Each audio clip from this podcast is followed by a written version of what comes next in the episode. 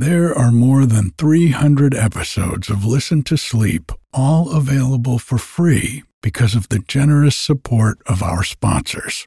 And while you'll never hear any ads after the story or meditation starts, you can get every episode ad free, plus over 100 bonus episodes, all for less than the price of one cup of coffee a month by going to listentosleep.com and clicking on support.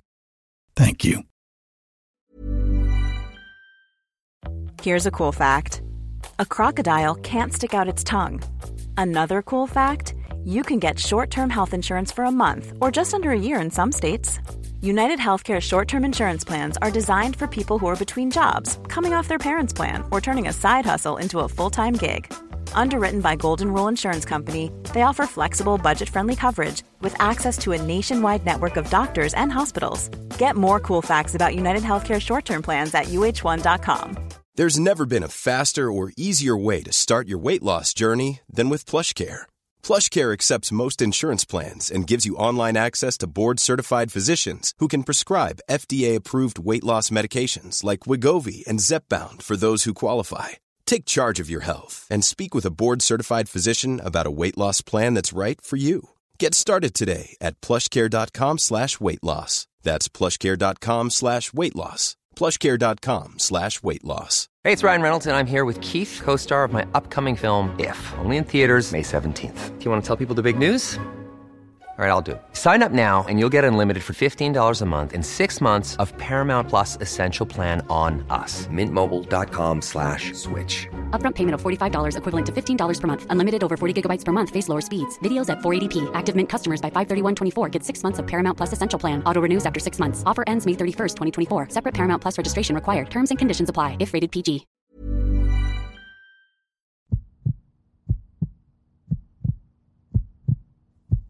Hi, I'm Eric, and this is Listen to Sleep. Here at the cabin in the wilds of Northern California, it's starting to get a bit chilly. The leaves are falling, and the frost won't be far behind.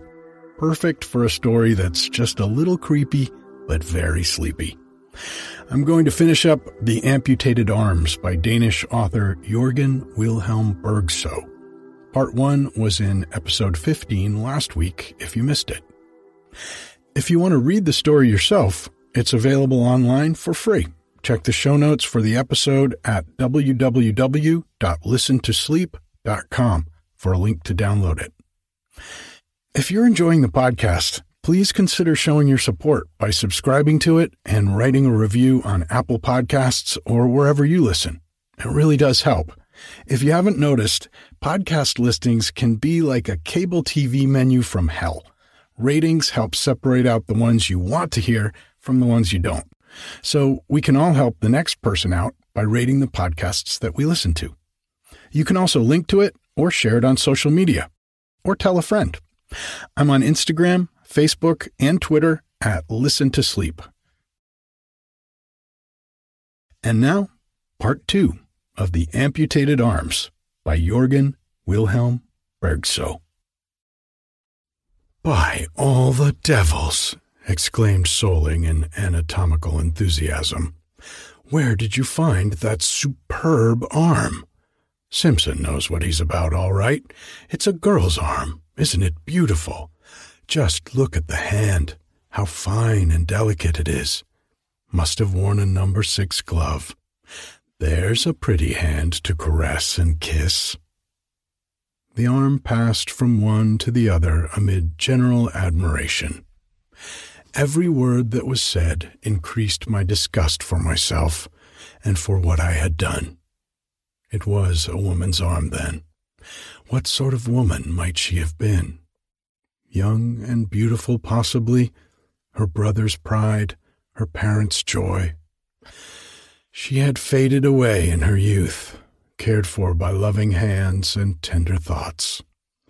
She had fallen asleep gently, and those who loved her had desired to give her in death the peace she had enjoyed throughout her lifetime. For this they had made her coffin of thick, heavy oaken boards. And this hand, loved and missed by so many, It lay there now on an anatomical table, encircled by clouds of tobacco smoke, stared at by curious glances, and made the object of coarse jokes. Oh God, how terrible it was! I must have that arm, exclaimed Solling when the first burst of admiration had passed. When I bleach it and touch it up with varnish, it will be a superb specimen. I'll take it home with me. No, I exclaimed, I can't permit it. It was wrong of me to bring it away from the churchyard. I'm going right back to put the arm in its place. Well, Will you listen to that? cried Solling, amid the hearty laughter of the others. Simpson's so lyric. He certainly must be drunk. I must have that arm at any cost. Not much, cut in Niels Dye. You have no right to it. It was buried in the earth and dug out again. It is a find, and all the rest of us have just as much right to it as you have. Yes, every one of us has some share in it, said someone else. But what are you going to do about it? remarked Solling.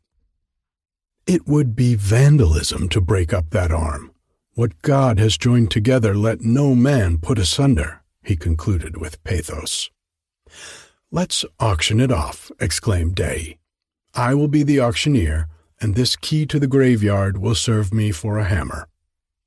The laughter broke out anew as Day took his place solemnly at the head of the table and began to whine out the following announcement. I hereby notify all present that on the 25th of November, at 12 o'clock at midnight, in corridor number 5 of the student barracks, a lady's arm in excellent condition, with all its appurtenances of wrist bones, joints, and fingertips, is to be offered at public auction. The buyer can have possession of his purchase immediately after the auction, and a credit of six weeks will be given to any reliable customer. I bid a Danish shilling. One mark, cried Solling mockingly. Two, cried somebody else. Four, exclaimed Solling. It's worth it. Why don't you join in, Simpson? You look as if you were sitting in a hornet's nest. I bid one mark more and Solling raised me a thaler. There were no more bids. The hammer fell, and the arm belonged to Solling. Here, take this, he said, handing me a mark piece. It's part of your commission as a grave robber. You shall have the rest later, unless you prefer that I should turn it over to the drinking fund. With these words, Solling wrapped the arm in newspaper and the gay crowd ran noisily down the stairs and through the streets, until their singing and laughter were lost in the distance. I stood alone, still dazed and bewildered, staring at the piece of money in my hand. My thoughts were far too much excited that I should hope to sleep. I turned up my lamp and took out one of my books to try and study myself into a quieter mood but without success. Suddenly, I heard a sound like that of a swinging pendulum. I raised my head and listened attentively. There was no clock either in my room or in the neighboring ones, but I could still hear the sound. At the same moment, my lamp began to flicker. The oil was apparently exhausted. I was about to rise to fill it again when my eyes fell upon the door, and I saw the graveyard key, which I had hung there, moving slowly back and forth with a rhythmic swing. Just as its motion seemed about to die away, it would receive a gentle push as from an unseen hand, and would swing back and forth more than ever. I stood there with open mouth and staring eyes. Ice cold chills ran down my back, and drops of perspiration stood out on my forehead. Finally, I could endure it no longer. I sprang to the door, seized the key with both hands, and put it on my desk under a pile of heavy books. Then I breathed a sigh of relief. My lamp was about to go out, and I discovered that I had no more oil. With feverish haste, I threw my clothes off, blew out the light, and sprang into bed as if to smother my fears. But once alone in the darkness, the fears grew worse than ever. They grew into dreams and visions. It seemed to me as if I were out in the graveyard again and heard the screaming of the rusty weather vane as the wind turned it. Then I was in the mill again. The wheels were turning and stretching out ghostly hands to draw me into the yawning maw of the machine. Then again, I found myself in a long, low, pitch black corridor, followed by something I could not see. Something that drove me to the mouth of the bottomless abyss. I would start up out of my half sleep, listen and look about me, then fall back again into an uneasy slumber. Suddenly, something fell from the ceiling onto the bed, and buzz, buzz, buzz sounded about my head.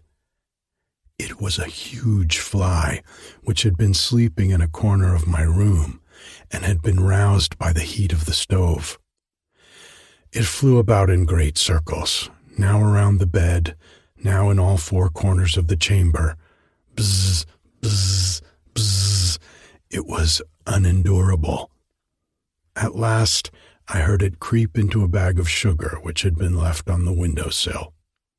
I sprang up and closed the bag tight. The fly buzzed worse than ever but I went back to bed and attempted to sleep again, feeling that I had conquered the enemy. I began to count. I counted slowly to 100, 200, finally up to 1,000. And then at last I experienced that pleasant weakness which is the forerunner of true sleep. I seemed to be in a beautiful garden bright with many flowers and odorous with all the perfumes of spring. At my side walked a beautiful young girl. I seemed to know her well, and yet it was not possible for me to remember her name, or even to know how we came to be wandering there together. As we walked slowly through the paths, she would stop to pick a flower or to admire a brilliant butterfly swaying in the air. Suddenly, a cold wind blew through the garden. The young girl trembled, and her cheeks grew pale. I am cold, she said to me. Do you not see? It is death who is approaching us. I would have answered, but in the same moment, another stronger and still more icy gust roared through the garden. The leaves turned pale on the trees, the flowerets bent their heads, and the bees and butterflies fell lifeless to the earth. That is death, whispered my companion, trembling. A third icy gust blew the last leaves from the bushes. White crosses and gravestones appeared between the bare twigs, and I was in the churchyard again and heard the screaming of the rusty weather vane. Beside me stood a heavy brass bound coffin with a metal plate on the cover. I bent down to read the inscription. The cover rolled off suddenly, and from out of the coffin rose the form of the young girl who had been with me in the garden. I stretched out my arms to clasp her to my breast, then, oh horror, I saw the greenish, gleaming, empty eye sockets of the skull. I felt bony arms around me, dragging me back into the coffin. I screamed aloud for help and woke up. My room seemed unusually light, but I remembered that it was a moonlight night and thought no more of it. I tried to explain the visions of my dream with various natural noises about me The imprisoned fly buzzed as loudly as a whole swarm of bees. One half of my window had blown open, and the cold night air rushed in gusts into my room. I sprang up to close the window, and then I saw that the strong white light that filled my room did not come from the moon, but it seemed to shine out from the church opposite. I heard the chiming of the bells, soft at first, as if in far distance, then stronger and stronger until, mingled with the rolling notes of the organ, a mighty rush of sound struck against my windows. I stared out into the street and could scarcely believe my eyes. The houses in the marketplace just beyond were all little one story buildings with bow windows and wooden eave troughs ending in carved dragon heads. Most of them had balconies of carved woodwork and high stone stoops with gleaming brass rails. But it was the church, most of all, that aroused my astonishment. Its position was completely changed. Its front turned toward our house where usually the side had stood. The church was brilliantly lighted, and now I perceived that it was this light which filled my room. I stood speechless amid the chiming of the bells and the roaring of the organ, and I saw a long wedding procession moving slowly up the center aisle of the church toward the altar. The light was so brilliant that I could distinguish each one of the figures. They were all in strange old time costumes. The ladies in brocades and satins with strings of pearls in their powdered hair. The gentlemen in uniform with knee breeches, swords, and cocked hats held under their arms. But it was the bride who drew my attention most strongly. She was clothed in white satin, and a faded myrtle wreath was twisted through the powdered locks beneath her sweeping veil. The bridegroom at her side wore a red uniform and many decorations. Slowly they approached the altar, where an old man in black vestments and a heavy white wig was awaiting them. They stood before him, and I could see that he was reading the ritual from a gold lettered book. One of the train stepped forward and unbuckled the bridegroom's sword, that his right hand might be freed to take that of the bride. She seemed about to raise her own hand to his when she suddenly sank, fainting at his feet. The guests hurried toward the altar. The lights went out, the music stopped, and the figures floated together like pale white mists. But outside in the square, it was still brighter than before, and I suddenly saw the side portal of the church burst open and the wedding procession move out across the marketplace. I turned as if to flee, but could not move a muscle. Quiet, as if turned to stone, I stood and watched the ghostly figures that came nearer and nearer. The clergyman led the train. Then came the bridegroom and the bride. And as the latter raised her eyes to me, I saw that it was the young girl of the garden. Her eyes were so full of pain, so full of sad entreaty, that I could scarce endure them. But how shall I explain the feeling that shot through me as I suddenly discovered that the right sleeve of her white satin gown hung empty at her side? The train disappeared, and the tone of the church bells changed to a strange, dry, creaking sound, and the gate below me complained as it turned on its rusty hinges. I faced toward my own door I knew that it was shut and locked, but I knew that the ghostly procession were coming to call me to account, and I felt that no walls could keep them out. My door flew open. There was a rustling of silken gowns, but the figures seemed to float in the changing forms of swaying white mists. Closer and closer they gathered around me, robbing me of breath, robbing me of the power to move. There was a silence, as of the grave, and then I saw before me the old priest with his gold lettered book.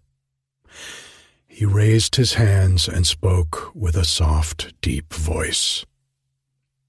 The grave is sacred. Let no one dare disturb the peace of the dead. The grave is sacred. An echo rolled through the room as the swaying figures moved like reeds in the wind. What do you want? What do you demand? I gasped in the grip of a deathly fear. Give back to the grave that which belongs to it, repeated the echo as the swaying forms pressed closer to me. But it's impossible. I can't. I have sold it, sold it at auction, I screamed in despair.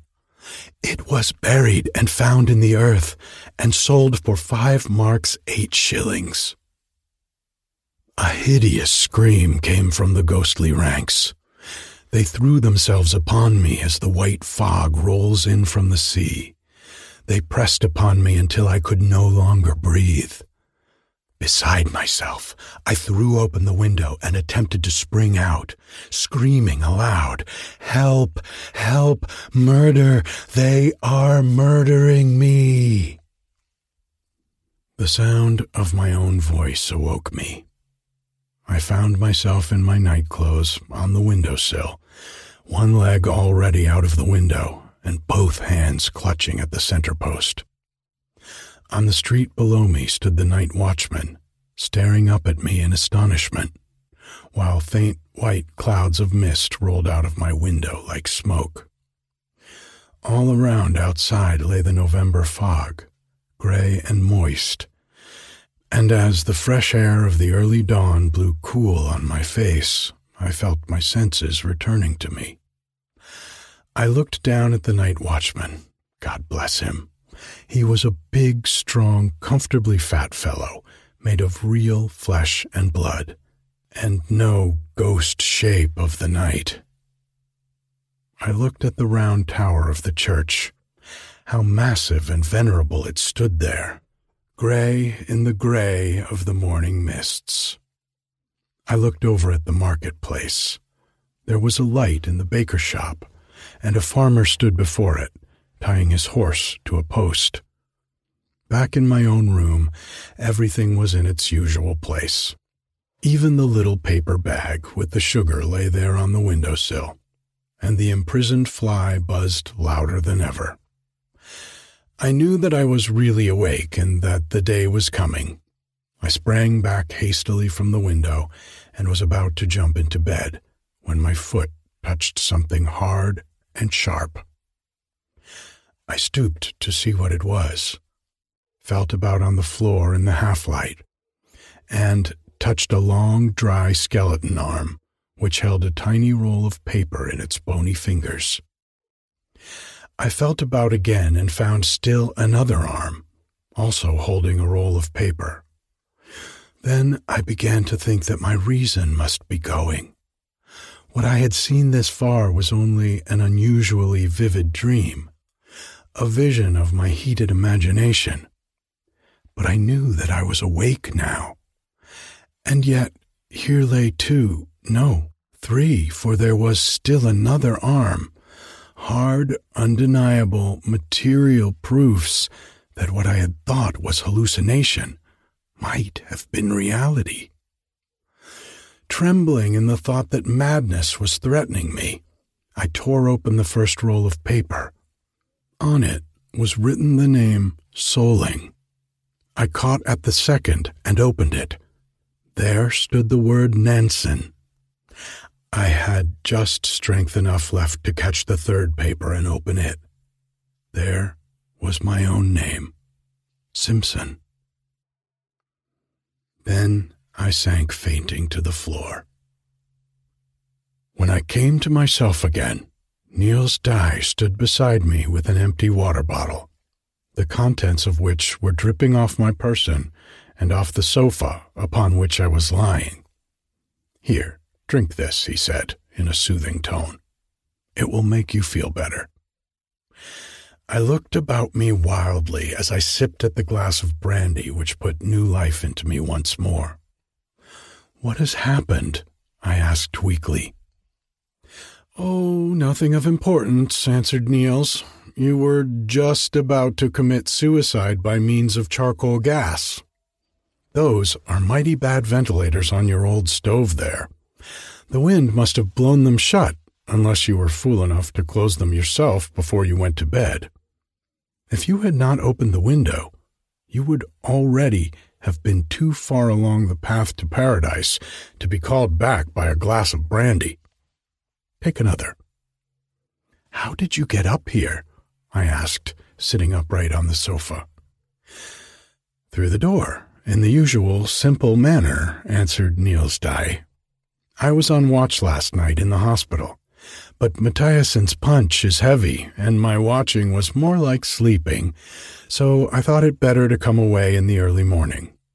As I passed your barracks here, I saw you sitting in the window in your nightshirt and calling down to the night watchman that someone was murdering you. I managed to wake up Jansen down below you and got into the house through his window. Do you usually sleep on the bare floor? But where did the arms come from? I asked, still half bewildered. Oh, the devil take those arms, cried Niels. Just see if you can stand up all right now. Oh, those arms there. Why, those are the arms I cut off your skeletons. Clever idea, wasn't it? You know how grumpy Soling gets if anything interferes with his tutoring. You see, I'd had the geese sent me, and I wanted you all to come with me to Mathiasen's place. I knew you were going to read the osteology of the arm, so I went up into Soling's room, opened it with his own keys, and took the arms from his skeleton. I did the same here while you were downstairs in the reading room. Have you been stupid enough to take them down off their frames and take away their tickets? I had marked them so carefully that each man should get his own again. I dressed hastily and went out with Niels into the fresh, cool morning air. A few minutes later, we separated, and I turned towards the street where Soling lived.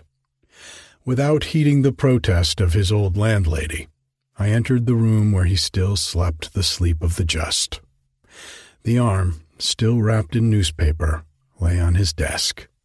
I took it up, put the mark piece in its place, and hastened with all speed to the churchyard. How different it looked in the early dawn. The fog had risen, and shining frost pearls hung in the bare twigs of the tall trees, where the sparrows were already twittering their morning song. There was no one to be seen. The churchyard lay quiet and peaceful. I stepped over the heaps of bones to where the heavy oaken coffin lay under a tree.